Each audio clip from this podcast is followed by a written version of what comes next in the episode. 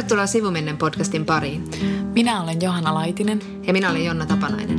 Ja tässä podcastissa me puhumme siitä, mistä ei ole puutetta. Eli hyvistä kirjoista. Johanna, mä toivoisin, että sulla olisi nyt jotain suuria sanoja siteerattavana vaikka Winston Churchilliltä tai, tai joltain muulta, koska me ollaan saatu etäyhteys toimimaan. Voitko kuvitella? Suuri askel ja niin poispäin. Mä että Winstonkaan ei nähnyt tätä tulevaksi. Mä en voi uskoa että vieläkään. Varmaan tässä joku nyt prakaa, mutta katsellaan. Mutta tämä on siis, mutta tämä on siis uskomatonta, että, että me ollaan tehty tätä, en muista kuinka monta vuotta tätä podcastia, me ollaan puhuttu siitä, että miten meidän pitäisi oikeasti pystyä tekemään tätä myös eri paikoista, koska äh, olemme liikkuvaisia ihmisiä, mutta että nyt ja olemme ennakoineet pandemiaa tai muuta vastaavaa kriisiä, joka ajaisi meidät erillemme. Kyllä, totta? ehdottomasti. Joo. Mutta niin kuin kaikilla aloilla, niin myös meidän on nyt pakko tehdä tämä. Kyllä. Ja sitten tulee semmoinen hirveä paine, että pitäisi nyt kun on pitkä tauko, niin pitäisi sanoa nyt jotain merkityksellistä tästä ajasta. Mä luotan suhun taas. Olisiko mitään sanoja, suuria pohdintoja, lopputulemia? Tota, mitä sä puuhaat? Mitä sulla on päällä? Mitä sä näet? niin, niin. Itse asiassa mulla ei ole suuria sanoja, mutta mä vetoan siihen, että, että tietysti niin kun analyysi kaikesta vaatii etäisyyttä asioihin. Eli sen takia, Jonna, meillä ei ole välttämättä vielä mitään kovin fiksua sanottavaa korona-ajasta. No, Okei, okay, vedotaan siihen. Mutta, mutta okay, et, mä oon siis löytänyt omassa pienessä kodissani äh, uusia paikkoja, eli minä teen töitä ja nyt tällä hetkellä minä myös nauhoitan tätä podcastia ikkunalaudalla. Minulla on tässä tuoli ja minun äh, koneeni ja mikrofoni on tässä ikkunalaudalla, että se on niin kuin mun työpöytäni. Ja tämän hyvä puoli on se, että me pystyn mm. tässä koko ajan niin kuin seuraamaan tuossa naapuripuiston tapahtumia ja sitten myös vastapäisen talon tapahtumia. Ja mä oon siis oppinut vasta nyt, että tuossa naapuritalossani asuu siis kaksi kissaa. Siis ei samassa asunnossa. Tämä on aivan uskomatonta. Tämä on aivan uskomatonta. Että mä en ole niinku tajunnut sitä aiemmin. Mutta sitten mä annan niinku tarkkailen niitä tässä. Ihanaa, että sä oot löytänyt mm, tollasia. Kyllä. Eli mitä sulla on päällä, Jonna? mitä sulla on päällä? Eikö mitä sä? Mä en, niin kuin, en, mä en ole nyt treenannut tarpeeksi hyvin. sä, sulle ei ole ollenkaan sellainen uskottava. Mitä sulla on päällä? hikiset leggarit niin kuin joka päivä. Eikö tämä ole se perus koronavarustus? Mut mä, oon jo, mä oon jo edennyt tuosta. Tota, että musta on uskomatonta, että miten aika niin kun, tavallaan samaan aikaan kuluu ihan hirvittävän hitaasti ja nopeasti. Että musta tuntuu, että niinku sit, mm, tavallaan tästä mm. koronaeristys alkamisesta, että siitä on joku niinku viisi vuotta. ja siis mm, tällä hetkellä mm. mä esimerkiksi siis teen arkipäivisin sen, että mä ihan siis niin kuin pukeudun, että mä laitan niin kuin nätit vaatteet päälle, koska mä oon niin tajunnut, että jos mulla on nätit vaatteet päällä, niin mä saan siitä jotain energiaa ja mulle tulee vähän niin kuin pätevämpi olo. Joo, joo, joo ja toi on muuten ihan hyvä. Mä muistan, kun sä puhuit joskus oliko se viime kesän jälkeen, että sä tajusit sen, että, että niin kuin, mist, mit, miten saa lapset kukoistamaan, että just näistä ikivanhoista jutuista, eli rutiineista, että kuinka hyvin ne sopii loppupeleissä aika monelle aikuisille, siis onnellistuttaa. Ja sitten mä oon tajunnut sen nyt näinä päivinä, kun jotenkin oma ajankäyttö on täysin niin kuin, ei ole omassa hallinnassa, niin sitten mä oon tajunnut sen, että niin kuin rutiinit, ai herra jumala, mä tarvin niitä, kun sitten sit saattaa mennä semmoinen niin kuin – neljä tuntia, että on pukeutunut tai jotain muuta vastaavaa, tai että on saanut hampaa pestyä, niin mm. kello on kaksi. Että tulee semmoinen ihme semmoinen niin kuin venyvä ja vanuva aikakäsitys. Niin sit mä oon niin kuin kans karpannut tossa, että mä en nyt ole, mä oon jopa meikannut parina päivänä. No mä en ole pukeutunut, mutta mä oon kuitenkin vähän niin kuin silleen terästäytynyt. että onneksi... Siis, mä oon jotain vaatetta laittanut, mutta ei mä ole mitenkään kauniisti pukeutunut. Se olisi, se olisi niinku ehkä niinku pikkasen liiottelua. mun mielikuvitus lähti heti laukkaamaan, kun mietin, että, niinku, että sä luotat siihen, että se videokonferenssissa sun kroppa rajautuu pois siitä kuvasta. Mulla ei onneksi ole videokonferensseja. niin, mutta mutta mä luin lehdestä meikkivinkkejä, miten meikataan videokonferenssi, että mä oon niinku täysin mä valmiina. puhuin jossain videokonferenssissa siitä, että mä olin törmännyt artikkeliin, jonka otsikon olin lukenut, että, että millä tavalla näytät hyvältä videokonferensseissa. Ja sen jälkeen mua on niinku pidetty Ei, asiantuntijana ne. tässä aiheessa, vaikka mä olin silleen, että eikö mä luin vaan sen otsikon. puolet enemmän, mitä muuta siis lukenut. tästä siitä, että mä näytän aina ihan törkeän hyvältä kaikista videokonferensseista. Valot, kamera. Harmi, että sä et näe mua nyt, Jonna. Meidän kissa aloitti taas tuon psykosomaattisen huutamisen heti, kun mä aloin nauhoittaa. Se vaistoa. Mm. Se haluaa oman niin kuin, aikansa parasvalos. Mutta joo, okei. Okay. Mutta mikä sun Hei, asiaan? asiaan. No, okay, mutta, mutta mikä sun suhde on tällä hetkellä ollut ö, esimerkiksi lukemiseen? Mua kiinnostaa se. Vaikka mulla on ollut siis törkeä huono keskittymiskyky, niin mulla on ollut kyllä ihan hyvä. Mä oon lukenut aika paljon itse asiassa. Ja se on ollut joku semmoinen nyt semmoinen iltarutiini, minkä mä oon saanut toimimaan aika hyvin. Mm. Mutta että mä oon ehkä etsinyt myös sitä vähän niin kuin sitä oikeaa kirjaa. Ja jostain mä luin semmoiseen, että niin kuin runous olisi nyt tässä vaiheessa kaikista parasta luettavaa. Että sitten se olisi jotenkin puhuttelisi jotain muuta aivojen osaa. Tämä oli itse asiassa nyt varastettu. Mä katsoin Margaret Atwood-dokkarin ää, areenasta. Atwoodin teoria oli, että runoutta lukiessa käytetään eri osaa aivoista, sitä, joka on niin kuin lähempänä musiikkia tai matematiikkaa.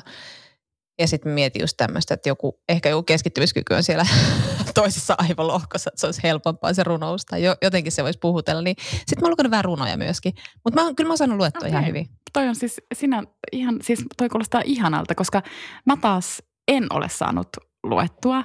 Että mun niin kun, mä en pysty ottamaan vastaan asioita tällä hetkellä. Tai ehkä, ehkä nyt niin kuin pikkuhiljaa alan pystyä, mutta et niin kuin maaliskuussa vielä mä olin välillä ihan hirvittävän ahdistunut ja mulle tuli oikein semmoisia niin ahdistuskohtauksia, mutta että toi oli hauska toi niin kuin musiikin Joo. mainitseminen ja ehkä toi runous voisikin sitten toimia, koska mun äiti lähetti mulle semmoisen linkin Arvo Pärtin semmoiseen biisiin.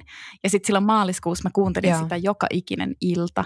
Joka ikinen ilta mä kuuntelin sen, niin kuin sen biisin. Ja se on niin kuin tosi rauhoittava itse asiassa, että se sai mut niin kuin nukahtamaan. Mutta että, että nyt mä sitten no nyt mulle, mulle on niin kuin tavallaan, niin kuin kaikki tietää, että nythän tässä ollaan niin kuin kollektiivisesti käyty niin kuin erilaisia kriisin vaiheita läpi. Ja niin kuin sunkin mm. kanssa me ollaan puhuttu just siitä, että ihmiset on kuitenkin niin kuin koko ajan eri vaiheissa, mutta kuitenkin niin kuin kaikki varmasti tunnistaa sen, että, että se aika menee kuitenkin eteenpäin. Ja silloinkin, kun on joku kriisi mm. ja silloinkin, kun on niin kuin joku uhka, niin sitten yhtäkkiä me vaan niin kuin jossain vaiheessa, tai ei nyt yhtäkkiä, mutta että me vaan vähitellen niin kuin sopeudutaan siihen – Eli jotenkin musta tuntuu, Just että niin. nyt mä oon ihan eri, tämä jakso olisi ollut ihan eri kuulonen, jos me oltaisiin tehty tämä maaliskuussa.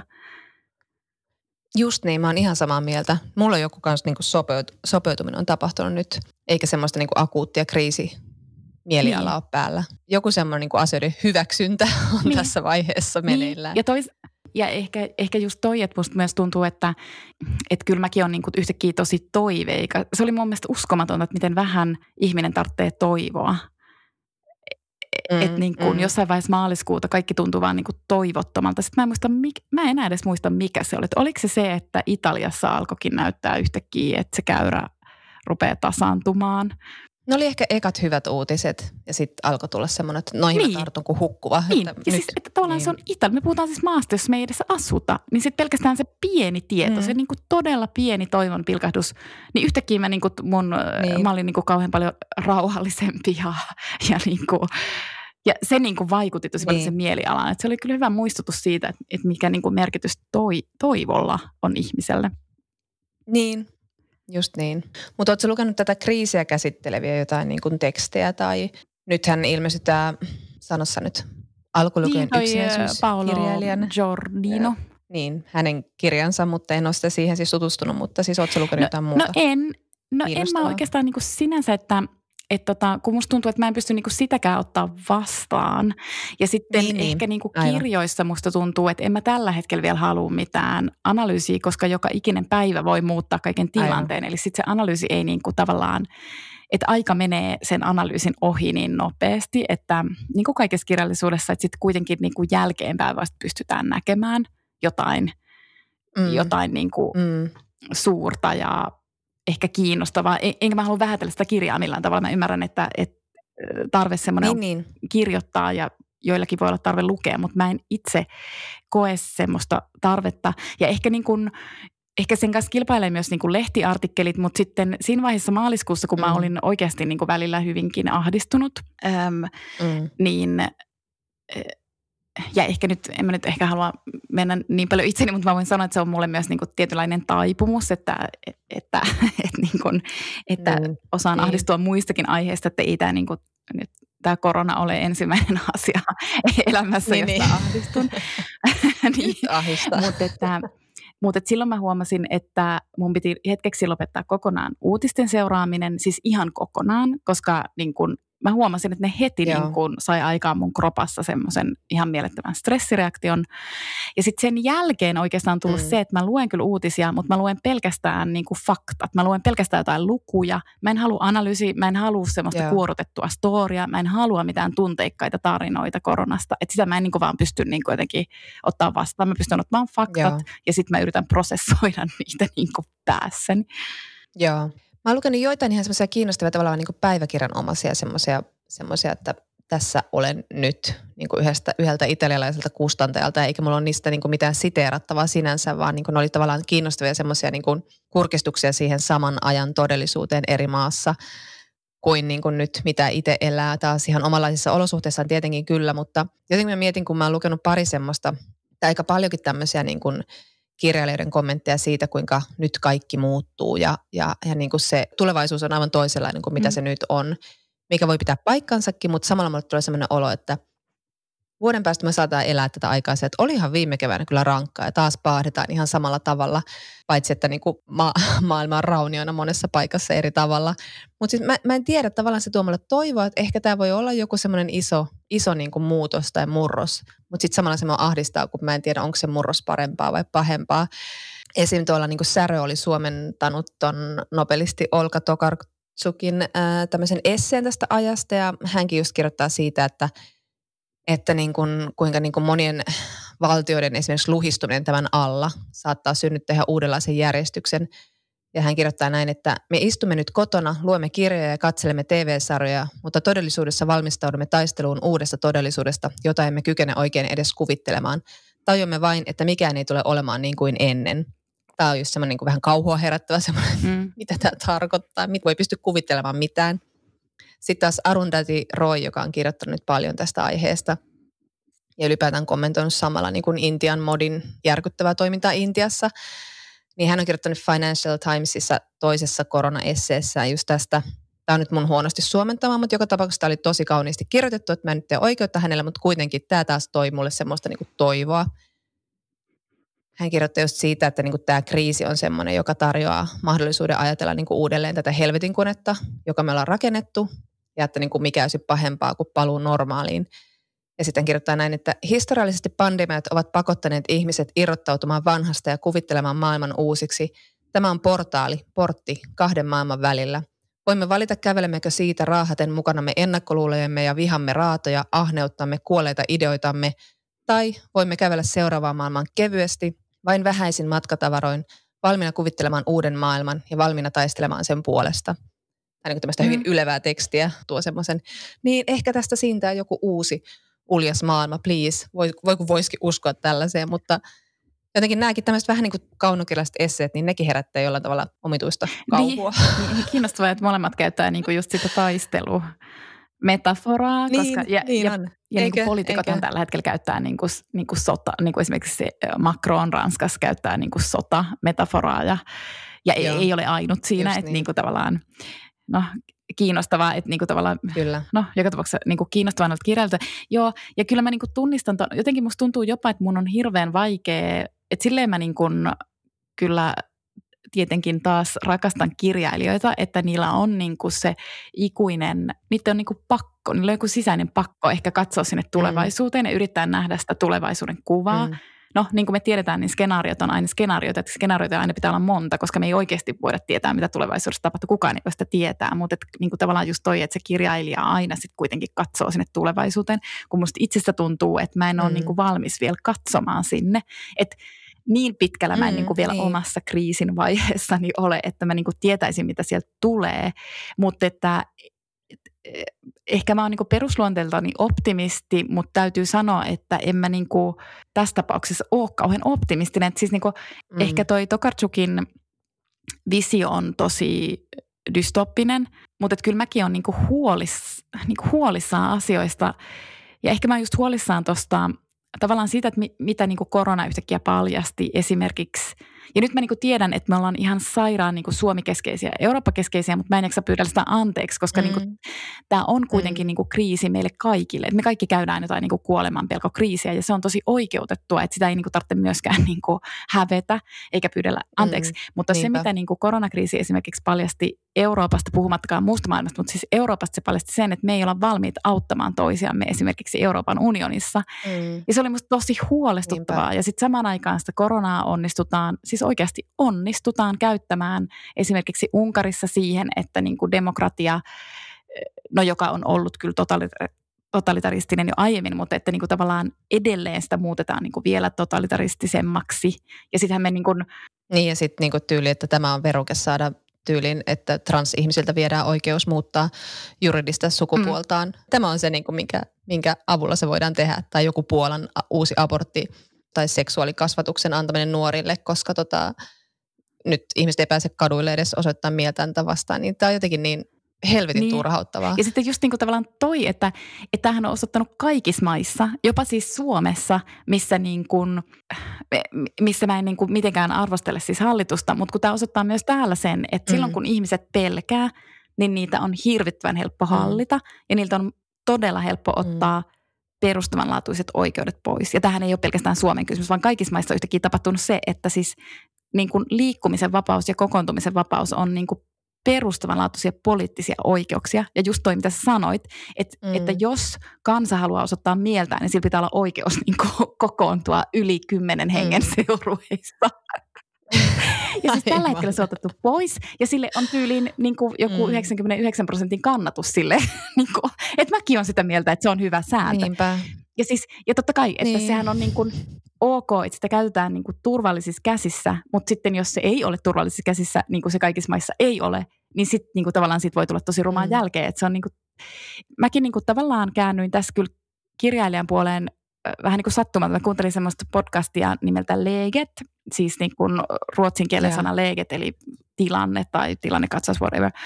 Ja siinä, yeah. siinä oli yhtenä haastateltavana maalin Persson Jolito, joka on siis, voimme sanoa, thrilleristi, joka kirjoitti, mm. onko se suurin kaikista suomennettu teos, joka on niin kuin trilleri, mutta oikeastaan myös tämmöinen niin kuin kouludraama. Se on tosi hyvä, jos tykkää thrilleristä, se on, se on todella hyvä sellainen. Yeah. Mutta mut, mun täytyy sitten naisesta sanoa vielä se, että se on aivan uskomattoman ihana se nainen ja se on ihan super yeah. fiksu. Ja se olisi podcastissa se just niin kuin oikeastaan sanotti paljon sitä, mitä ehkä itsekin on niin kuin hakenut, että, että hän niin kuin mietti, että tällä hetkellä, kun kaikki vielä niin kuin käsittelee sitä kriisiä, niin sinänsä asiat on vielä ok, mutta entä siinä vaiheessa, kun rupeaa niin kuin, me ruvetaan todella niin kuin näkemään niitä seurauksia, mitä esimerkiksi näistä lomautuksista ja irtisanomisista seuraa. Mm. Et sitten kun oikeasti meille tulee niin kuin ainakin osalle meistä tulee, niin kuin, joutuu kokemaan taloudellisen laman. Ja sitten kun mm. siihen yhdistetään muisto siitä, että meiltä on otettu hetkeksi pois tyyliin meidän perusoikeuksia, että mitä siitä niin kuin tavallaan seuraa. Että seuraako siitä jotain epätasapainoa mm. tai kapinaa tai muuta. Ja niin, se on niin, tosi hyvä niin. pointti. Se on niin kuin, ja tavallaan se on semmoinen niin pointti, jota mä en ole itse uskaltanut edes ajatella, kun mä yritän niin kuin tavallaan selvitä just tässä hetkessä. Niin, ja sitten kun tämä hetki on eri asia, kun sitten, sitten kun me jälkiviisana muistellaan, että mitä olisi pitänyt tehdä ja miten olisi pitänyt toimia ja mietin, kun nytkin alkaa jo kuulua, kun on saatu tasaantumaan luvut, niin nyt kuuluu jo paljon tämmöisiä, niin kuin, että olisiko sittenkin pitänyt tehdä näin ääniä, kun kaikki on kuitenkin ollut valmiina luovuttamaan sen tyyliin kaikki liikkumisvapautensa ja muun, muunsa, niin sitten alkaa se semmoinen, niin kuin, että niin, niin kaikkihan me eletään tässä samaa kaaosta ja yritetään tehdä jotain päätöksiä ja me ei tiedetä, mitä tässä seuraa, mutta, mutta jotain päätöksiä on pitänyt niin. vain tehdä. Ja ja sitten niinku tavallaan kantaa myös kollektiivisesti niistä vastuu, mutta tietenkään että me ei tiedetä myöskään niinku vaikutuksia ja just sitä, sitä, että mitä me menetetään, kun me tehdään näitä toimenpiteitä ja mitä lieveilmiöitä ne aiheuttaa, mutta se me nähdään vasta myöhemmin. Mutta se aiheuttaa kyllä ahdistusta, kun ei tiedä, niin kuin, mitä tarkoittaa vaikka koulujen sulkeminen, mitä se tarkoittaa näille lapsille nyt tässä mm. vaiheessa. Just toi tämmöinen jälkikritiikki, se on vähän niin kuin oiretta just tosta, mitä se maalin person Jolitta mm. sanoi.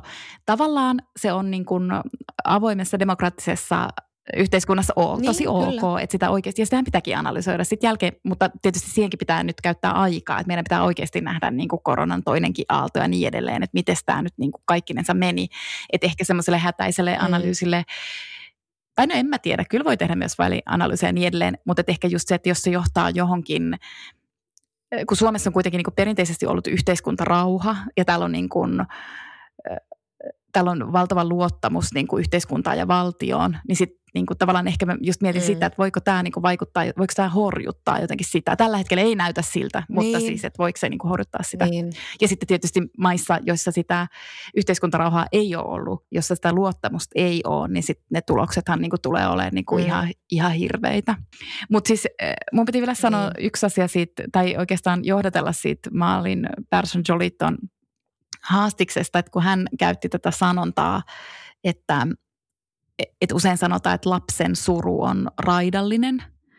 Ja sillä tarkoitetaan sitä, mm. että lapsi, kun lapsi suree, niin se on niin kuin yhtenä päivänä iloinen ja toisena surullinen. Ja sitten se mm. Person Jolito sanoi, että hän ei ole koskaan ymmärtänyt, miksi se rajataan vain lapsiin. niin, aivan. ja sitten ja sit hän oli silleen, että ja tällä hetkellä hän kyllä myös käyttää sitä ihan tästä ahdistuksestakin. Kuin niin, aivan. on raidallinen. Ja, ja, et niin kuin, ja se on mun mielestä ollut tosi kiinnostavaa huomata, että onhan tämä myös niin kuin itse, mm. itselle semmoista, että voi niin kuin itse tarkkailla itseään, että miten oikeasti niin kuin reagoi jossain mm. kriisissä. Että niin kuin, niin, ei sitä niin. kauhean tasapainossa suoraan sanottuna ole. ei ole, ei.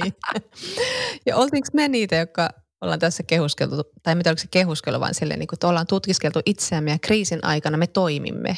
Oliko se, oliko se tämä? Mutta ehkä me, en mä tiedä, ehkä se on sama asia silti, mutta mä en tiedä, onko meillä tapahtunut mitään toimintaa liittyvää tämän kriisin Mistä? aikana kuitenkaan. Enemmän ehkä semmoista epämääräistä ahdistumista. Ja toisaalta eihän tässä ole mitään, mitä voi tehdä muuta kuin olla kotona. Niin sehän tässä on myöskin ehkä turhauttavinta. mun mielestä ehkä niin kuin, mä luulen, että mä oon sitten kuitenkin niin kuin tehnyt sen, mitä tässä on tehtävissä. Eli nyt heti, heti kun sitten mm. tämä alkoi tämä, niin nämä eristyssuositukset silloin maaliskuussa, niin mä oon käyttänyt kaiken energiani siihen, että mä oon vetänyt ihan överiksen. Siis että mä oon niin kuin tehnyt ihan siis niin kuin yli, niin, niin. mä oon ihan ylivarovainen. Ja se on joo, niin kuin joo, sitä niin mun toimintaa. Se rauhoittaa mun mieltä ihan hirvittävästi, niin sitten mä oon ajatellut silleen, että no okei, tämähän on siis täysin överiä. Mutta joo, jos joo, se helpottaa joo, mun kyllä. olemista, niin sittenhän se on ihan fine.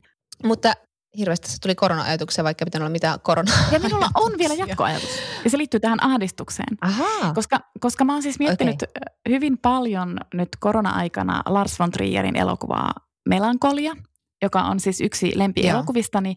Siis sen, sen idea on niin yksinkertainen, se oli mahtava. Siinä on kaksi siis siskoa, joista toinen on kärsinyt masennuksesta ja toinen ei. Ja sitten siinä elokuvassa Joo. maapalloa uhkaa tämmöinen, niin kuin, onko se nyt komeetta?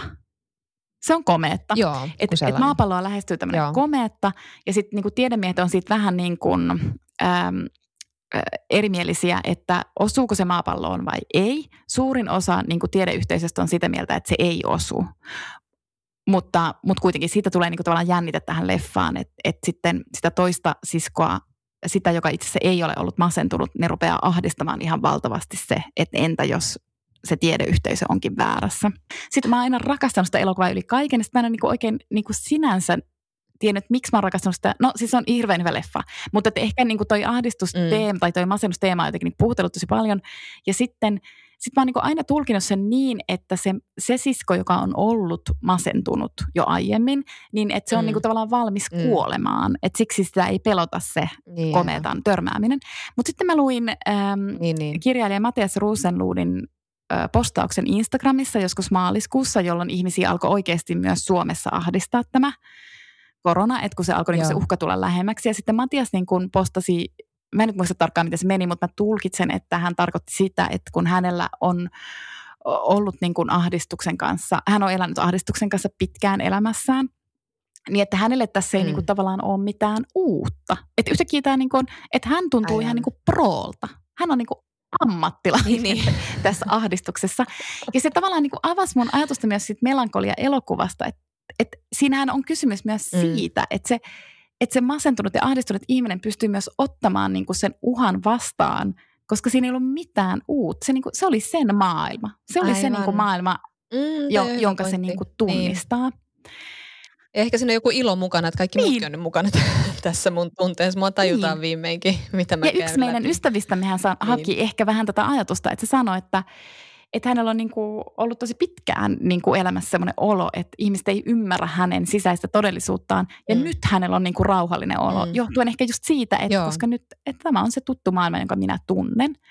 Just ja mä en niin. ole ihan varma sitten kuitenkaan, uskonko mä tuohon, koska mä itsekin niin kuin tavallaan elän säännöllisen ahdistuksen kanssa, että sitten sehän myös vie voimavaroja tosi paljon ja että jos niin kun, mm. ja sitten jos tulee tosi iso ahdistus, niin sehän on kauhean uuvuttavaa, että et, et niin kun, mutta jotenkin mä silti tykkäsin tuosta ajatuksesta, vaikka, vaikka se ei ehkä niin Kyllä, näy joo. omassa elämässä täysin, koska, koska niin, niin, liika ahdistus niin, on niin. vaan niin liikaa, mutta siinä oli jotain niin tosi makeata. Ja sitten eh, tähän on, on, liittyen joo. vielä, mä en tiedä, ootko katsonut tuon Netflixin Unorthodox-sarjan vielä? Joo, ja menemättä sen kummemmin joo. siihen, mutta siinähän käsitellään tällaista naista, joka, joka lähtee tämmöistä ortodoksijuutalaisyhteisöstä New Yorkin Brooklynista ja muuttaa Berliiniin, Joo. mutta New York Timesissa oli tämän naisen haastattelu, koska tämä siis tämä Unorthodox-sarja perustuu muistelmateokseen, jonka on kirjoittanut Deborah Feldman. Mm. Ja tämä Deborah on siis itse todellakin lähtenyt tällaisesta yhteisöstä. Ja sitten hän niin kuin kommentoi tässä haastattelussa just koronakriisiä sillä, että koska niin kuin hänen isovanhempansa ovat holokaustista selvinneitä äh, ihmisiä, eli Eli hänen isovanhempansa ovat aina uskoneet maailmanloppuun. Eli että maailmanloppu tulee joskus, koska he ovat nähneet maailmanlopun. Okay. He ovat siis kokeneet maailmanlopun kerran elämässään. Ja he ovat koko aivan, elämänsä aivan. valmistautuneet ikään kuin uuteen maailmanloppuun. Ja he ovat siirtäneet sen myös lapsilleen ja lastenlapsilleen. Eli käytännössä tällä Deborah Feldmanilla, mm. hän edelleen asuu Berliinissä, niin hänellä on niin kuin kaikki kaapit aina täynnä niin kuin tavaraa ja Aivan. kuivaruokaa ja whatever. Eli siinä vaiheessa, kun korona tuli, niin sitten yeah. tämä Deborah Feldman oli silleen, että, että mun ei todellakaan tarvinnut mennä paniikissa ostelemaan yhtään mitään niin kuin ruokakaupoista eikä hamstolamaan vessapaperia. Että mulla on se kaikki kama jo siellä kotona. Että niin kuin, sitten hän niin kuin sanoi niin. haastattelussa, että mulla on semmoinen olo, että mä olen koko elämäni odottanut koronaa. Voi hitto. Ja sitten että joku tuommoinen holokausti, että sitä kannetaan koko ajan niin kuin kaikessa kasvatuksessa ja siinä uskonnossa ja tuossa, että siinä on niin kuin kaapit täynnä kuivaruokaa, että, se, niin kuin, että tavallaan semmoinen, että se on siinä perimässä ja sitten siinä niin kuin kasvatuksessa, niin sekin on kyllä aika hurja tapa elää, että sä tavallaan odotat koko ajan sitä maailmanloppua. Todella, todella. Että et siis sen takia, niin kuin, että vaikka vaikka siis sinänsä pidän just kauniina ajatuksena, ajatuksena sitä, että ahdistuneet mm. ihmiset on niin kuin tavallaan ammattilaisia tässä ajassa, mutta että, että mieli ei kestä liikaa asioita, niin. että, että tätä ei niin. kuitenkaan turha sitä on niin kuin sinänsä romantisoida, mutta että ehkä siinä on kuitenkin jotain vähän vapauttavaa ja kaunista siinä ajatuksessa. Niin, kyllä. Ja sitten palaan vielä tuohon Arundhati Roihin, että se puhuu just siitä, että me puhutaan nyt näistä sotatermeistä, mitä säkin sanoit, Macron käyttää ja muut, ja viljellään niin kuin tällaista Trump-maista tyyliä, että uhka tulee tuolta muualta, mutta sitten niin kuin just sille, että, että tämä on saanut niin kuin maailman kaikista aseellisesti vahvimmin varustautuneen maan polvilleen, eli USAan, ja, ja että miten niin kuin tämä virus niin kuin tavallaan nauraa kaikille näille mm. ohjusvarusteluille ja rajoille ja kaikille tällaiselle digitaaliselle valvonnalle ja kaikille muulle, että se, niin kuin, se leviää ja se uhka ei olekaan se, mitä odotettiin ja mitä kohtaan on varustauduttu, mm. vaikka tietenkin tämmöistä pandemiasta on puhuttu niin kuin vuositolkulla, mutta, mutta joka tapauksessa. Niin, ja itse asiassa tuohon liittyen mulle tuli nyt mieleen siis se, että, että tavallaan mua myös viehättää tässä viruksessa se, että, että mm. tämä on niin hirvittävän, tai siis, tai siis okei, siis heti sanon, että ei sinänsä ole tasa-arvoinen, koska me tiedetään, että tämä iskee pahiten esimerkiksi niihin valtioihin tai niihin ihmisryhmiin, jotka kärsii jo niin kuin valmiiksi. Mutta siis, mut siis siinä mm. mielessä tämä on niin kuin, äh, reilu, että tämä voi tulla myös esimerkiksi mm. erittäin hyväkuntoisille jollekin niin kuin pitkän matkan juoksua harrastaville, elä, terveellisiä elämäntapoja noudattaville urheilija mm. nelikymppisille supervahvoille miehille. Et siis tässä on niinku tavallaan jotain, mm. joka pistää niinku joka ikisen sitten kuitenkin niinku miettimään, että mistä Kyllä. tässä on kysymys, koska niinku ehkä mun mielestä vielä pahempaa olisi se, että terveyshän on megatrendi ja siis niin kuin tavallaan, mm, ja sitten, että jos niin. sä elät ihan kauhean terveellisesti niin sella, ja liikut ihan hirvittävästi, niin sinusta todella helposti tulee todella oma hyväinen, että sä niin kuin kuvittelet, että sä pystyt oikeasti kontrolloimaan mm. elämää. Ja sitten tämä virus osoittaa, että se ei ole niin, että, niin kuin, että siitä plussaa sanoisin.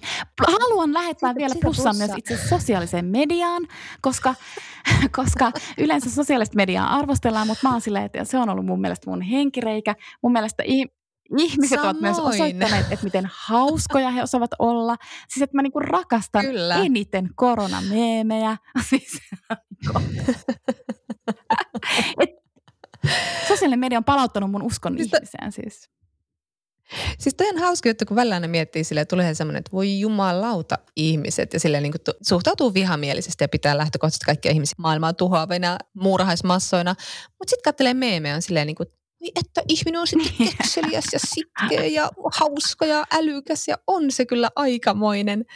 Mutta tää, tää, tästä mulle tulee mieleen, kun siis mä luin hassuinta tässä, että mua on niin puhutellut eniten niin tämmöisenä koronatekstinä Virginia Woolfin päiväkirjat. Mä pyörin tuossa mun, mun kirjahyllyn edessä ja mulla oli tuossa pinon uusia kirjoja. Sitten mä olin vaan se, että ei mä tarvin nyt jotain, niin kuin, jotain muuta. Ja sitten mä olisin, että hei, noi päiväkirjat, jotka mä ostin viime vuoden kirjamessuilta jollain, niin kuin, jollain eurolla mm. kappale. Ja sitten mä aloitin lukemaan tätä ekaa päiväkirjaa. Ja sitten mä totesin, että tämä on itse asiassa just täydellistä nyt tähän aikaan, kun jollain tavalla se on samaa. Se on päiväkirja ja se on niin kuin, tämä eka lähtee just ensimmäisen maailmansodan viimeisistä vuosista. Ja, ja sitten se päivä on sitä niin kuin tosi rutiineiden täyttämää ja siis semmoista niin kuin hirveästi seurustellaan ja käydään päivällisillä ja sitten ne latoo Leonardin kanssa niitä kirjoja, kun niillä on se oma, oma tota niin, paino, mm. tai kustantamo ja painokone ja sitten se on niin kuin hidasta se niiden kirjan, kirjanten latominen ja sitten ne lukee tosi paljon ja kirjoittaa arvosteluja ja kirjoittaa ja niin poispäin ja ja se päivän aika semmoista rutinoitua ja sitten aina välillä yhtäkkiä pilkistää se aika, missä ne elää niin kuin tyyliin, että tänään on sumuinen ilta, eli yöllä ei varmaankaan tule ilmahyökkäystä. Ja sitten seuraavan päivän niin kuin päiväkirjamerkintä on silleen, koskaan ei pitäisi mm. sanoa tätä ääneen, koska nyt tuli sitten yöllä ilmahyökkäys.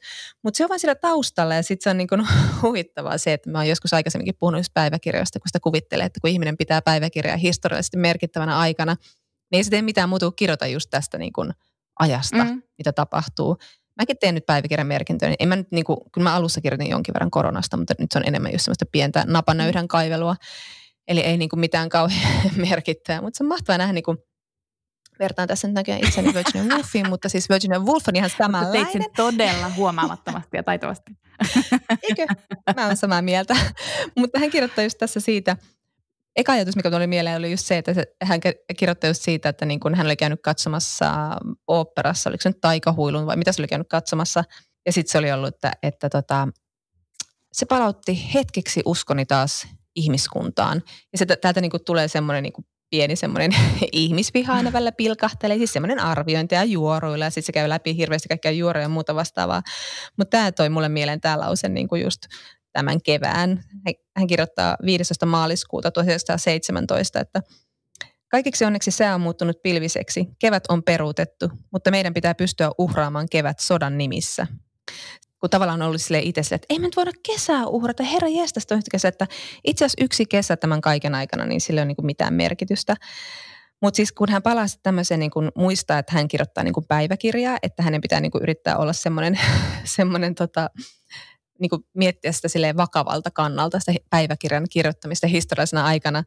Sitten se raportoi tässä niin kuin vähän kaikkea, että miten niin kuin ei saa enää lihaamista eikä suklaata mistä ja mitä mikäkin maksaa ja käy vähän läpi niin kuin minkälaista Lontoossa näyttää ja niin poispäin. Sitten se vähän tämmöistä kuivakkaa raportointia. Sitten tulee sulkeet. Tämä on yritys kirjoittaa ytimekästä historiallista tyyliä. Sulku, sulje päättyy. Sitten se jatkaa tämmöistä listaa taas. On hetkeksi muistanut, että hänen pitää niinku kertoa tästä ajasta. Sitten on vielä yksi, joka mun täytyy... Sitten siinä tapahtuu tämä, kun, kun Englannissahan sitten naiset sai äänioikeuden just tämän ensimmäisen maailmansodan jälkimainingeissa just sen takia, että naiset oli astunut niin isosti työelämään, että, että oli tavallaan pakko tunnustaa niiden olemassaolo yhteiskunnassa. Ja tämä tapahtui perjantaina 9. tammikuuta ja Virginia Woolf kirjoittaa näin, että – Jälleen hiljainen päivä, joka on siitä huolimatta, huolimatta kirjattava ylös, jotta saan tilaisuuden merkitä muistiin, että ylähuone on hyväksynyt esityksen naisten äänioikeudesta. En tunne oloani paljonkaan tärkeämmäksi, kenties hieman. Se on vähän samanlainen juttu kuin ritarius, mahdollisesti käytännöllinen tapa tehdä vaikutus ihmisiin, joita halveksii. Mutta asiassa on luonnollisesti muitakin näkökulmia. Mutta että jotenkin niin kuin... Matter of fact. Jotenkin niin, matter of fact, mutta tässä ei ollut jotain niin kuin sellaista hirveän samastuttavaa, vaikkei niin kuin ollenkaan. Ja tämä on ollut aivan loistavaa niin kuin tähän korona-aikaan. Jotain semmoista niin kuin päiväkirjanomaista merkintää, semmoista tavallisesta elämästä ja päivittäisistä rutiineista. Ja sitten samalla niin kuin aika on kaikkea muuta kuin normaali. Ja sitten sitä Virginia Woolfin tyyli on hyvin tämmöinen, niin kuin, no hän nyt on mestarikirjailija, että. Et Mut kuitenkin. ok, tyylillisesti. Aika lailla samaa, mitä mulla on tuossa mun päiväkirjassa. Tänään viputti. Mut siis, niin, mutta kyllä toi on silleen hyvä muistutus, että kyllä mäkin niinku mietin just tämän niinku eristyksen alussa, että et mä olin silleen, että siis vaikka tämä nyt, tämä nyt kuulostaa niin tyhmältä, mä annan niin typerän kuvan itsestäni tässä jaksossa, mutta, mutta kun mä olin silleen, että nyt mä niin kuin ymmärrän, kun mä oon aina elämässäni ajatellut, että miten ihmiset kesti jotain sota-aikaa. Ja sitten mä olin silleen, että nyt mä niinku mm, ymmärrän, mm. ne kesti sitä sota-aikaa, koska ne vaan niinku eli sitä niiden pientä elämää. Niinku samaan aikaan, kun, se, kun maailma on niinku niin. silleen, kun on joku kriisi, joka voidaan jakaa sille ennen jälkeen aikaan, mutta mm. ihmiset vaan elää niiden niin. sitä todella pientä elämää. Niin kuin, ja silleen ne mm. pärjää. Ja toi, niin. toi niin kuin nyt noin Virginia Woolfin päiväkirjoitus ostaa sen, mitä sanoit, että, että se sota on siellä, mutta se on mm. tavallaan niin kuin taustalla. Niin. Se kaikki fokus meneekin yhtäkkiä siihen niin kuin maailman pienin, pienimpien asioiden niin kuin edistämiseen. Just niin. Tänään me puhutaan Jonnan kanssa Milja Sarkolan romaanista Pääomani. Ja vaikka tuossa kun keskustelimme koronasta alkuun, niin, niin sitten sanoin, että mä en oikein saanut luettua mitään, mutta tämän toki olen saanut luettua. Ja, ja itse asiassa jotenkin tietenkin aika luonnollisestikin luin tätä ehkä kuitenkin vähän sitten myös koronan kautta, mutta, mutta siitä, mm. siitä enemmän myöhemmin. Okei, kiinnostavaa. Mutta Milja Sarkola on siis teatteriohjaaja, jolta Kuuteatterissa oli pääomani niminen näytelmä Esitys Kevät. Oli tarkoitus olla Esitys Kevät, mutta miten sinulle Jonna kävi? Ehditkö nähdä tämän näytelmän? Ei, mulla oli itse sillä viikolla, kun alkoi tulla nämä, nämä, nämä rajoitukset, niin oli liput, mutta sinne jäivät sitten. Ehkä sitten syksyllä toivon mukaan tämä saa lisää esityksiä No mulle kävi samalla tavalla, että mäkään en ehtinyt nyt sitten nähdä tätä. Mutta tosissaan mm. samanniminen ää, näytelmä ja, ja romaani.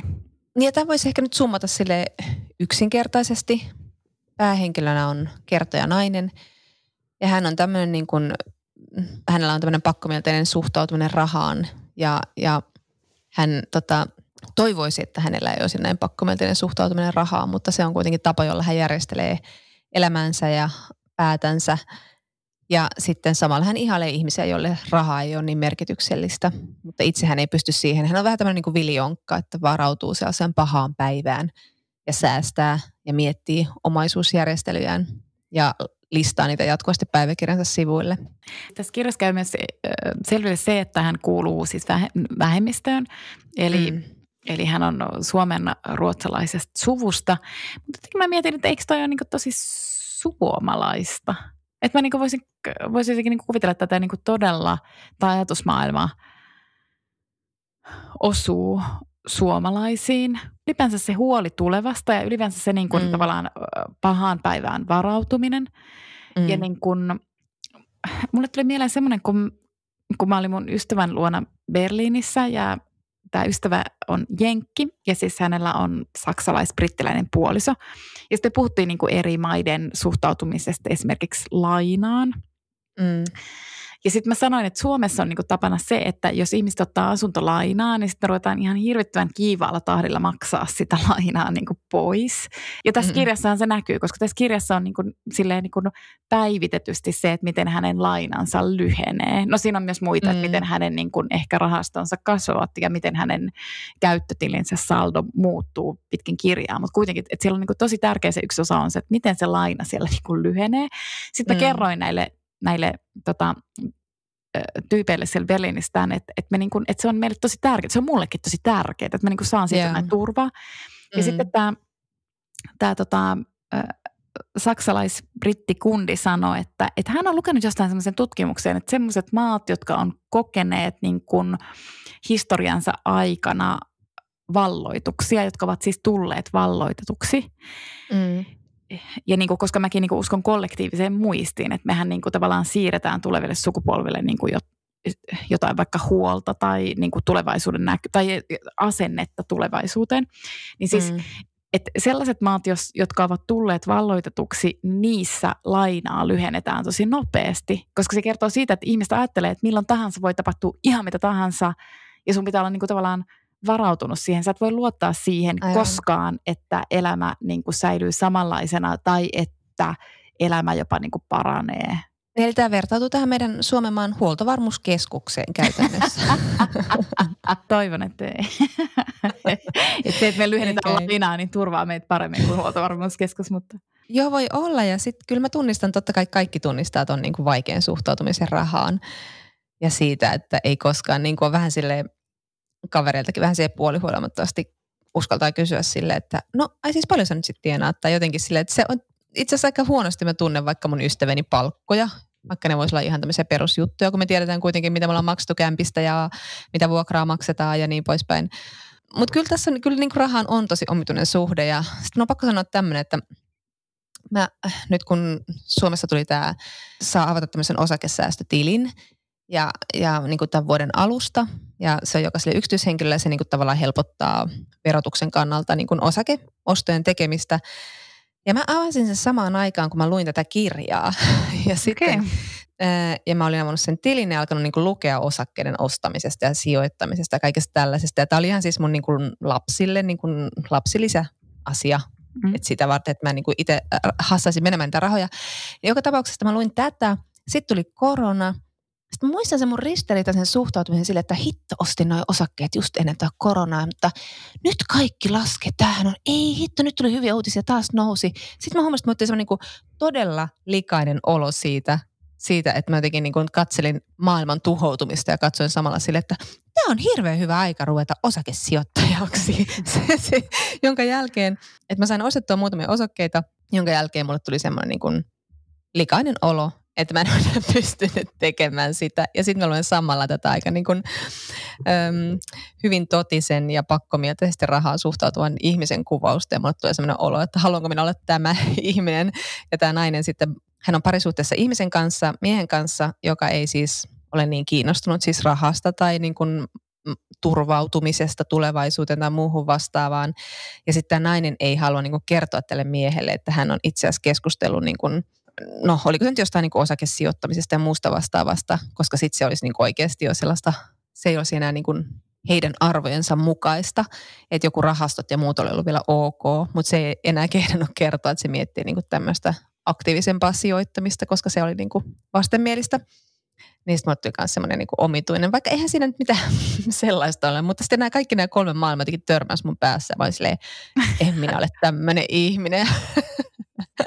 Mutta mä yritän löytää tämän tasapainon tähän asiaan.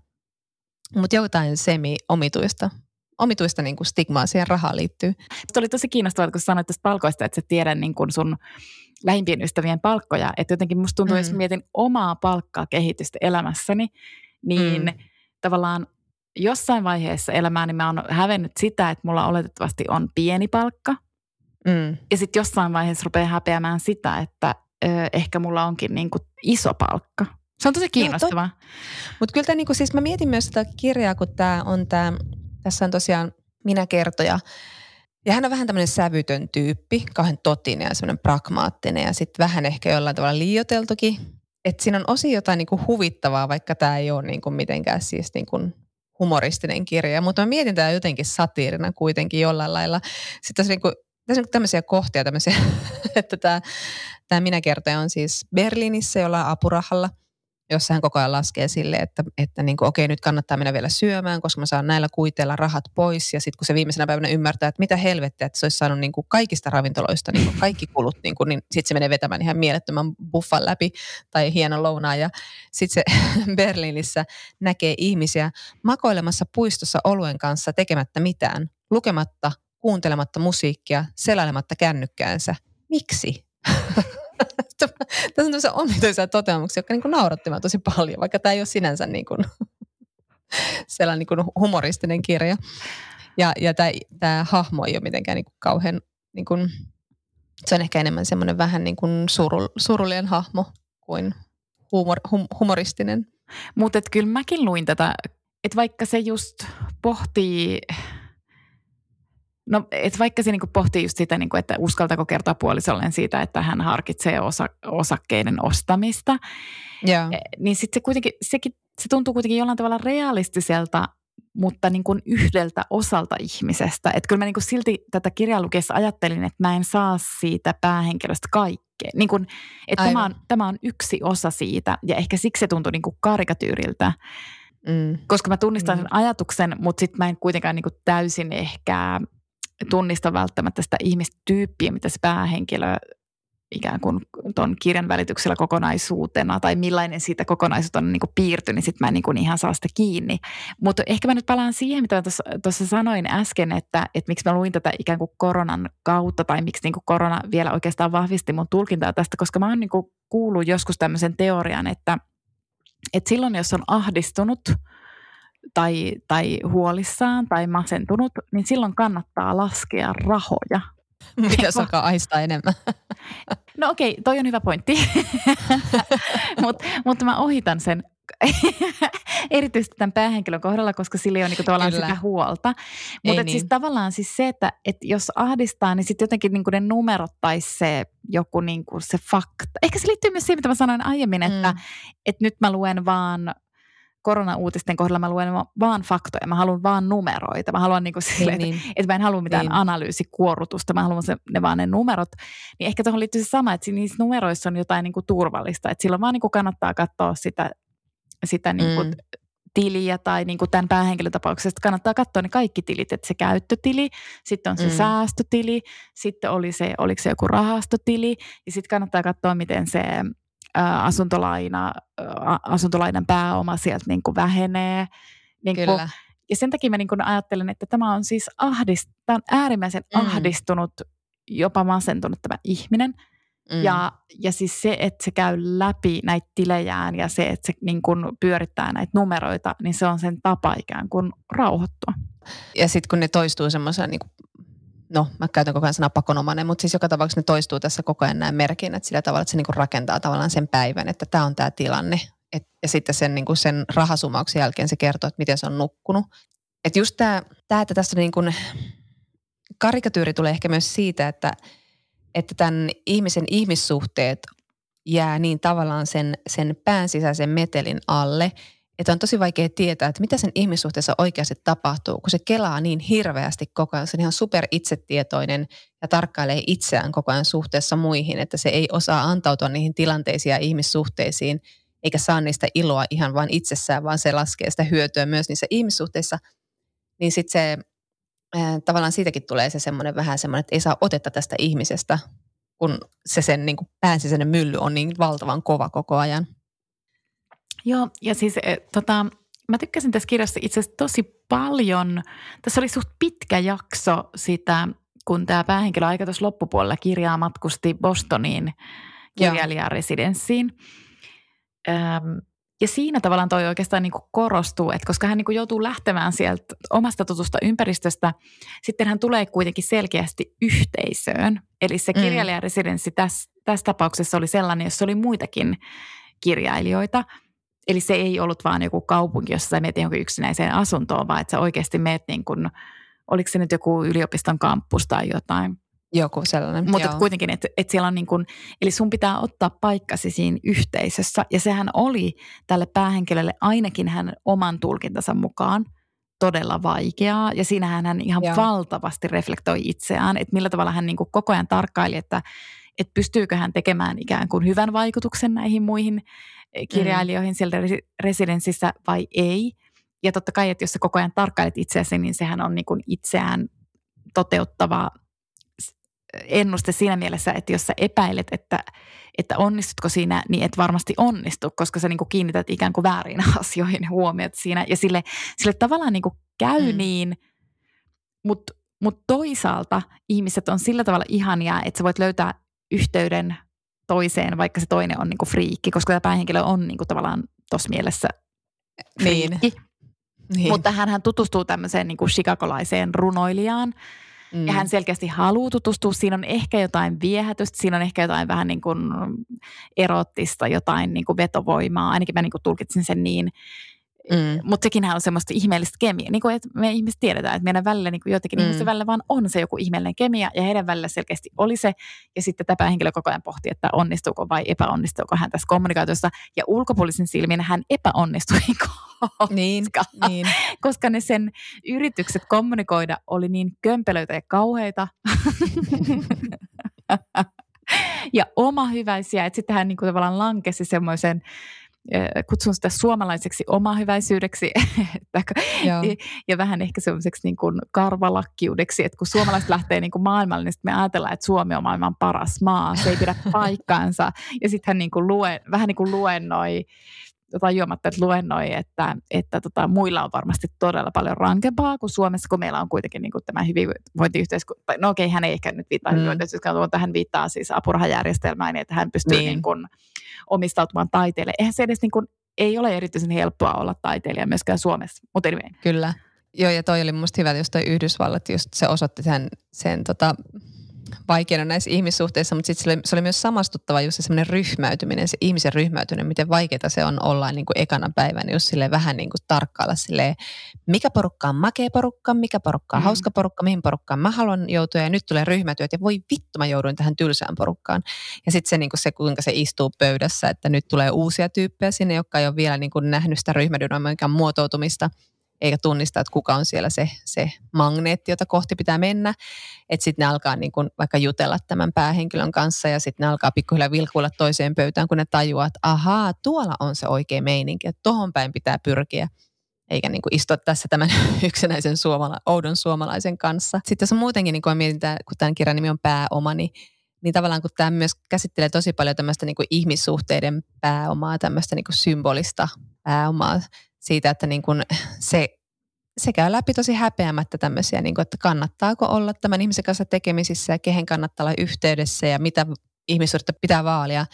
Että hän kertoi yhdessä tuttavastaankin näin, että hän on älykäs, kielellisesti erittäin lahjakas, sivistynyt, ajattelussa radikaali ja koen, että hän tuo ajatusmaailmaan näkökulmia, joita minulla ei ilman häntä ole. Tuttavuus on minulle arvokas. Eli se ei ollut tavallaan niin kuin myöskään, niin kuin, että se ruokkii häntä jotenkin itsenään tai antaa hänelle niin kuin jotain sellaista, niin kuin, että se, se itse ihmissuhde antaisi vain hänelle, olisi antoisa ja, ja niin kuin auttaisi häntä. Niin kuin totta kai nyt ihmissuhteet voi auttaa ajattelemaan, mutta hän ajattelee aika, aika monia asioita työnsä kautta. Ja sitten täällä Yhdysvalloissa hän myöskin niin kuin tajuaa, kun tää, nämä muut taiteilijat siellä puhuu, että he eivät halua olla niin kuin jonkun tyypin matskua – ja kaikki on tavallaan matskua tälle mm. naiselle. Että se ottaa, niin kuin, se tekee muistiinpanoja, havainnoi ihmisiä ja sitten se niin kuin, aika häpeämättä, että se haluaa niin kuin kääntää myöskin työnsä, että sillä on symbolista arvoa, eli se on taiteellisesti merkittävä, mutta että se myös myy, että se on niin kuin siis myös sillä tavalla niin kuin arvokasta. Ja kaikki ihmiset on siitä, sitä varten niin kuin materiaalia. Niin, ja tavallaan mä niin ajattelen, että, että tietysti jos hän on kirjailija ja taiteilija, niin se kuuluukin mm, olla oikeastaan, oikeastaan niin kuin, mm niin, mutta mut vielä tuosta niinku just toi sun ryhmädynamiikan kuvaus, se oli niin hauska tuossa kirjassa. Tai hauska, en mä tiedä, mutta siis ainakin se oli, se oli osuva. Se oli todella Joo. osuva. Ja sitten kun se tavallaan osoitti sen, että jos sä niinku mokaat siinä alussa, mm. niin sitten niin. se on niinku tavallaan, siitä on tosi vaikea päästä on. eroon siitä, että jos sä olet se niinku ihmeellinen mykkä äänkyttävä niin, ugri, niin, niin, niin sitten jos sä oot niinku kaksi ekaa päivää sellainen, niin on tode, sun pitää todella onnistua tekemään vaikutus sen jälkeen, että sä pystyt muuttamaan ikään kuin sen dynamiikan. Se on ihan valtava niin. niin. Se oli tosi hieno jakso musta. Ja siis, oli. Ja, ja sitten sit me niinku, tavallaan se, mitä mietin tämä niinku satiriina vähän, kun tämmöisetkin, niinku, että tämä on humoristinen kirja. Esimerkiksi tämä, kun tätä kirjaa rytmittää sen päiväkirjamerkin, että täällä on niinku semmoisia lyhyitä kursiiviajatuksia – jotka voi olla vain niin sen ajatuksen omaisia, semmoisia välähdyksiä mielessä tyyliin. Onko kaikilla ihmisillä lupa olla olemassa? Ja jotenkin niin kuin mun mielestä tämä ajatus niin kuin vähän vaivaa sitä koko ajan sille, että onko sillä lupa olla olemassa. Sitten siellä alkaa kalvaa tämmöinen, tämä oli tosi hyvä sitaatti, joka on tavallaan traaginen, mutta sitten tavallaan hauska, kun tämä on niin, tämä on niin, niin kuin, tietyllä tavalla niin absurdi, absurdin totinen. Minua kalvaa yhä laajemmaksi kasvava oivallus siitä, että ihmisten kanssa vietetty aika todennäköisesti todennäköisesti toisi elämäni enemmän kuin mitä monet seurustelutilanteet ensisilmäyksellä antavat ymmärtää. että muutaman vuoden takainen päätökseni pyrkiä välttämään mieltäni horjuttavia sosiaalisia tilanteita näyttää kaventavan elämääni odottamattomin tavoin, että riippuvaisuuteni muista ihmisistä on kokonaisvaltaisempaa kuin mitä olen hahmottanut. Että tämä on niin todella jotenkin kaukana ja irrallaan ja niin kuin irtonainen, että ei niin havainnoi ollenkaan sitä, miten ihminen niin kuin suhteutuu muihin ihmisiin. Ja superrationaalinen. Kyllä, ja siis samahan on niin kuin tässä, tässä tota hänen parisuhteessaan, että, että hän miettii myös, että saako hänen miehensä heidän suhteestaan yhtä paljon. Että se niin kuin miettii sitä, että hän ei, se ei niin kuin keksi äkkiseltä yhtäkään elämän aluetta, jossa se olisi niin kuin lisännyt miehensä hyvinvointia, paitsi synnyttämällä heidän lapsensa ja ehkä tuomalla ta- tällaista taloudellista vakautta siihen parisuhteeseen. Että onko niin kuin se mies unohtanut punnita tämän suhteen hyödyt ja haitat, niin kuin hän selkeästi on tehnyt? Niin, toki on niin kuin tosi, se on ihan koska, koska se on niin tuommoinen niin Excel-mäinen tapa ajatella sitä. Siis semmoinen niin superrationaalinen, melkein niin kuin matemaattinen. Niin, niin, kyllä. Ja sen takia tästä naista on ehkä just niin kuin sanoin, vähän vaikea saada kiinni, että minkälainen tämä tyyppi on. Ja just siellä Yhdysvalloissakin, että onko se ihan helvetin rasittava vai onko se niin kuin sulosen oudon haavoittuva. Mutta kun se, kaikki mennään niin, kuin niin sen pään sisäisen niin kuin monologin kautta, että ei, on vähän vaikea saada saada siihen semmoista tuntumaa.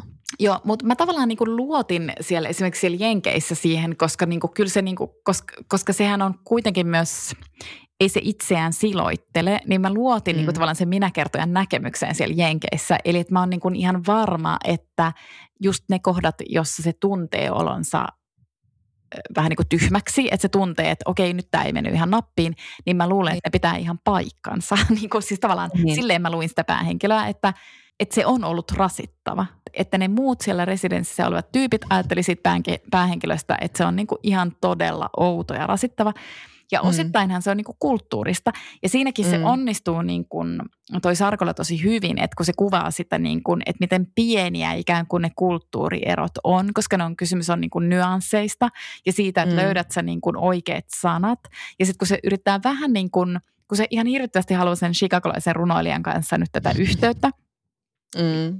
Mutta sitten se käyttää vahingossa väärää sanaa ja se yrittää käyttää sitä, sitä ehkä vitsailen. Mä niin tulkitsin, että se vähän niin kuin flirttailee. Joo, ähm, joo. Ja siis tämä chicagolainen runoilija oli kuvannut itseään nuorempana sanalla stupid, mutta sitten tämä päähenkilö kuvaa sitä sanalla idiot. mikä on niinku ihan järkyttävän monka, koska niiden kahden sanan välillä on hirveän suuri ero. Ja, sitten, ja, sit, ja tästäkin syystä mä niinku luotan tavallaan sen päähenkilön kyllä kuvailuun siitä, että, että se sen niin. sisäinen todellisuus on oletettavasti myös, että, että jos se päähenkilö kertoo, että, että se vähän se tunnelma vähän, että siihen tuli jotain jännitettä tai että se tyyppi lähti pois siitä huoneesta, niin mä niin luotan siihen, että kyllä se niin kuin, Kyllä, sille, kyllä. Et silleen se on rehellinen se päähenkilö mun niin, mielestä ehdottomasti. Mutta, mutta se, missä se, niin kuin, että sitten mä myös niin kuin mietin ehkä tota just niin kuin ton, se, että kun se laskee niitä rahoja, että niin kuin mä mm. just ajattelin, että se on vaan niin kuin ihan superahdistunut. Se on ihan superahdistunut, mm. ehkä masentunut, ehkä niin kuin, sitten mä myös ajattelen, että sen täytyy olla niin kuin ihan mielettömässä jossain tunnelukossa, koska se on niin mm. äärimmäisen rationaalinen. Mm. Ja, niin kun, mm. ja kun se niin kun tavallaan se, se tunnelukko ehkä jotenkin niin kuin jollain tavalla – tulee näkyväksi niissä hetkissä, jossa se pelkää sitä menettämistä ihan hirveästi. Että et sitten et sit tulee semmoinen olo, niin, mitä, sillä, et mitä sillä on tapahtunut niin kuin aiemmin. Miksi se pelkää niin paljon sitä, koska se pelkää sitä sen isän kohdalla. Mm, mm.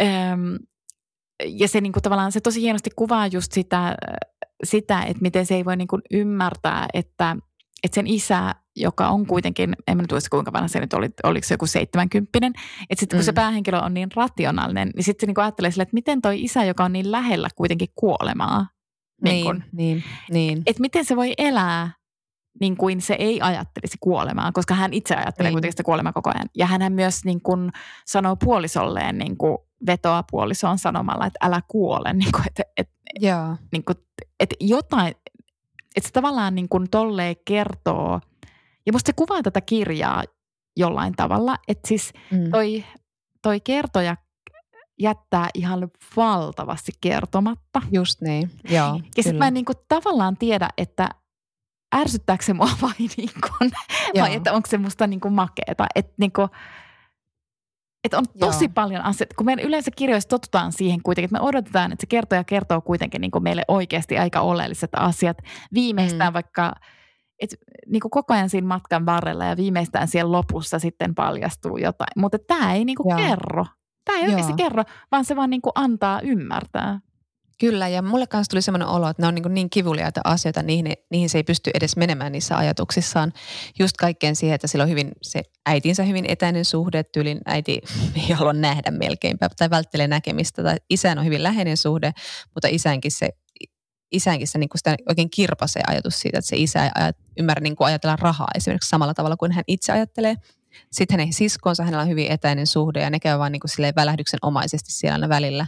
Ja sitten se taas menee tähän omaan maailma, oman päänsä sisäiseen maailmaan. Mutta, jo, mutta joo, joo, se on ihan sama. Mäkin mietin sitä, että tavallaan olisi halunnut kuulla niistä lisää ja tavallaan se oli aika makeata, että ne jäi sinne semmoisina aika traagisina hetkinä ja selvästikin tosi kivuliaina ihmissuhteina. Ja sitten myös niin kuin yksi ihmissuhde, joka tässä jää todella niin kuin omituiseksi, on hänen suhteessa tähän mieheen, Mm.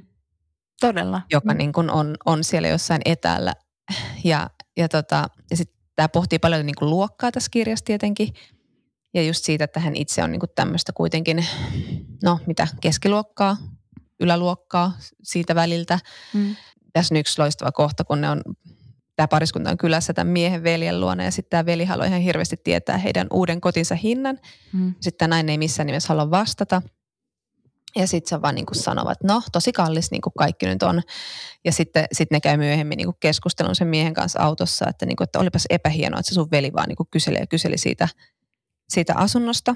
Ja sitten niin kuin, tämä mies yrittää selittää, että niin kuin, hän ajattelee eri tavalla että, kuin sinä, että, että olisi epähienoa puhua rahasta.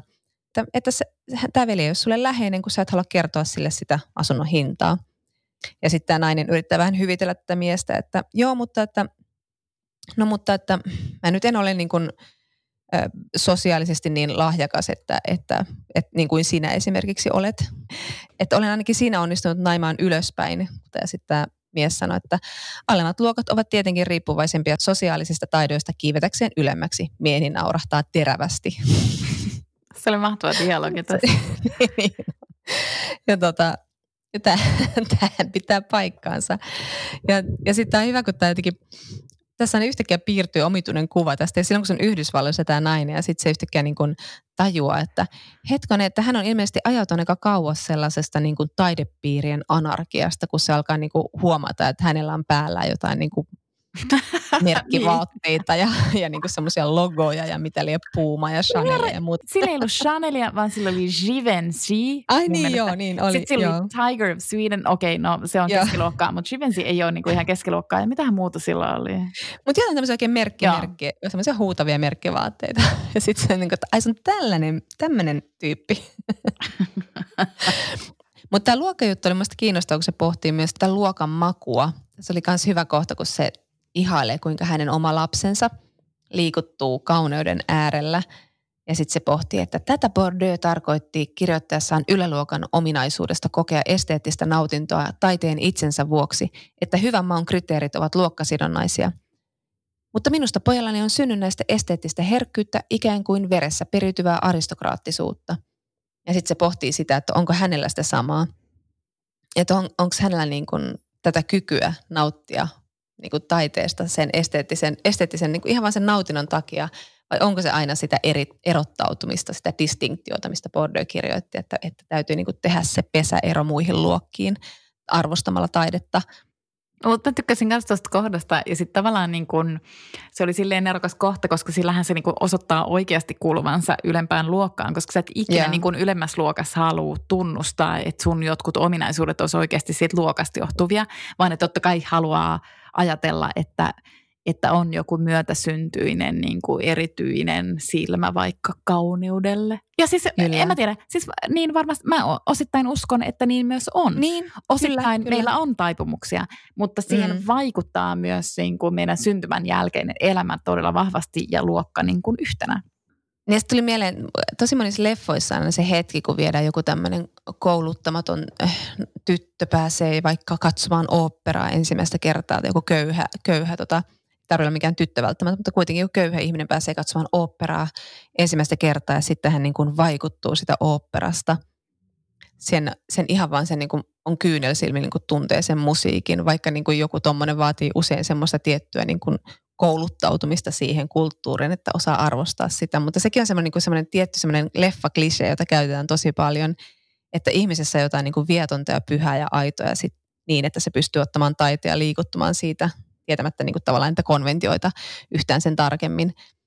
Ja, ja mä mietin tosi paljon niin kuin itteeni, kun mä mietin niin kuin just sitä semmoista, että on kauheasti ollut tarve niin kuin just niin kuin oman, oman niin kuin tavallaan luokkan nousun takia tai tämmöisen niin kuin, ehkä nyt kulttuurisen nousun takia jotenkin ollut tarve niin kuin ottaa haltuun tietyt asiat. Niin kuin tavallaan ensi, niin kuin kuulematta ensin, että onko ne mulle ollut oikeasti tärkeitä taidemuotoja. Että ne on niin kuin ollut tavallaan semmoisia, että nämä pitää ottaa haltuun, jos mä haluan niin kuin tätä kulttuurista pääomaa. Että tavallaan se semmoinen niin maun kultivointi on ollut kauhean tärkeää omassa elämässä. Mutta tuli vaan Joo. mieleen tuosta niin kuin noista, just tuosta, että miten niin kuin joku köyhä tyttö, tai että miten, miten just jollain vaikka niin kuin oopperalla tai jollain suurella taiteella osoitetaan, että se leffa klisee siitä, että miten niin kuin osoitat, että se ihminen on loppujen lopuksi hyvä. tai jotenkin mm, niin kuin, kyllä, ei mikään et, perusköyhä. Niin, et, joka koska hänellä, niin, hänellä on niin kuin kyky haltioitua suuresta taiteesta. Mä ikuisesti muistan Pretty Womanin, muistat sen kohtauksen? joo, joo, muistan kyllä. Tämä on niin, kuin niin perusjuttu jotenkin aina, aina se. Oliko se sinäkin, oliko sekin opera? Joo, ja ne lenti jollain yksityiskohdalla. Mun mielestä ne lensi jollain yksityiskohdalla. Mutta kaikkein parhaiten mä muistan sitten kohtaukset sen, niin, koska mä niin kun lapsena rakastin sitä sen punaista, ihanaa mekkoa, minkä se Robertsin hahmo laittoi päälleen. Ja sitten se sai semmoiset ihanat niinku timanttikorun kaulaan. Ja sitten mä muistan sen niinku kaikkein eniten, että sitten mä niinku, mun mielestä jo niinku lapsena olin silleen, että onko tämä ehkä tämä niinku kyynelin liikuttuminen. Vaikka se saattoi olla siis toska, se kappale täytyy siis tähän myös nyt kuitenkin vielä sanoa. Joo. Tivuhuomio, että siis se Toskan äh, loppuaariahan on siis aivan uskomattoman hieno. Ja vaikka olen sinänsä samaa mieltä siitä, että, että ymmärtääkseen vaikka nyt tiettyjä taiteen, vaikka opera tai muuta, että sitten pitää periaatteessa olla niin kuin perehtynyt siihen, mutta mulle tuli mm. mieleen, kun mä olin kuuntelemassa ehkä vuosi sitten jotain keskustelua kansallisteatterissa, se oli muun muassa Hannu Lintu, siis yeah. tämä kapellimestari, yeah. ja hän sanoi, että siis, ja tämä tulee, tässä tulee liikuttamaan tästä kyyneliin, niin, koska, koska hän sanoi, että siis Sibeliuksen Finlandia on semmoinen, mm sävellys, että kun sä menet esittämään sen minne tahansa, niin ihmiset mm. tunnistaa siinä kappaleessa sen, että se on tosi hieno. Joo. Että ihmiset niinku liikuttuu siitä. Että musiikissa Kyllä. voi myös olla tämmöistä universaalisuutta, mutta siis on, olen, on, olen siis, niin, mutta olen siis täysin samaa mieltä, että totta kai se on niin leffoissa käytetty kliseenä just semmoisena oikein niin markkeerauksena siitä, että tämä Kyllä. ihminen vaikka tuleekin – vaatimattomista olosuhteista, niin hänellä on sielu tai jotain muuta. Niin, ja kun toi on kuitenkin ollut se tapa, jolla tehdään niin kuin se rako siihen, niin kuin, niin kuin vähän siihen rahvaaseen, joka ei vaan pysty hiffaamaan. Mutta, mutta sitten mietin just niin kuin vaikka taidetta ja taidenäyttelöitä, tai kun mä kävin katsomassa vaikka Wagnerin ring esityksessä, ne tuli siis jostain niin kuin Metistä tai jostain siis Finkinon leffateatterissa, mm. ja kävin katsomassa ne siellä. Ja mä muistan, kun se tuntui semmoista niin kuin tahkoamiselta, mutta sitten se on ihania ne hetket, kun yhtäkkiä oli silleen, hei, hei, tämä oli hieno kohta. Hei, mä nautin tästä oikeasti. Mm. Tämä ei ole tämmöistä pakonomaista itsensä kulttuurista sivistämistä, vaan että mä nyt, nyt, nyt, nyt, nyt, nyt tuntuu jossain, ja niin kuin, tai vaikka taidenäyttelyssä, että joskus nekin on semmoista, tai vaikka museoon, että sen puurtaa läpi, ja sitten tulee yhtäkkiä se hetki, että hei, tämän takia mä oon täällä. Tässä on joku semmoinen, mutta siinä on samalla semmoinen ylpeys sille, että hei, mulla on tämä kyky liikuttua tästä taiteesta. Niin. Että se on ilo pelkästään siitä, siitä, että tulee se hyvä olo tai joku semmoinen ihmeellinen niin kuin hetkellinen syventyminen ilman mitään, niin kuin, että tietää taiteilijasta tai konventiosta kauheasti, mutta sitten kuitenkin niin kuin se semmoinen niin kuin ilo siitä, mutta sitten samalla se ylpeys, että mm. mulla on kyky tähän. Mutta joo, tota, mutta siis tämä kirja oli kyllä, tämä oli tosi kiinnostava. Tässä on ihanan niin selkeä rajaus ja näkökulma. Sekin jotenkin toimi tässä ihan erityisen hyvin. Ja on kyllä ihan helvetin harmi, ettei päässyt katsoa sitä näytelmää, koska Milja Sarkolahan on Nero, niin kuin ollut aikaisemmissa näytelmissä, että varmasti tässäkin. Kyllä, ja mäkin nyt toivon, että, että tota, saamme tiedon jossain vaiheessa, että milloin pääsemme sitten näkemään sen niin, näytelmän. aivan. Mutta hei, nyt meillä on etäyhteys rullaa, eli seuraava jakso tulee luultavasti aika piankin. Mm. Ja siinä käsitellään taas jotain uutuuskirjaa. Mutta hei mahtavaa. Sujahdaksä nyt johonkin vähän mukavampaan ja meet nukkumaan yömissyn kautta? Joo, mulla on aivan siis upeat vaatteet päällä. Mä näytän siis oikeasti Julia Robertsin sieltä operaversiolta. Okei. Okay. Mä en näytä, mutta kiva, että sä. Hei, oli aivan ihanaa. Kuullaan pian. Pus pus, moi. Pus moi.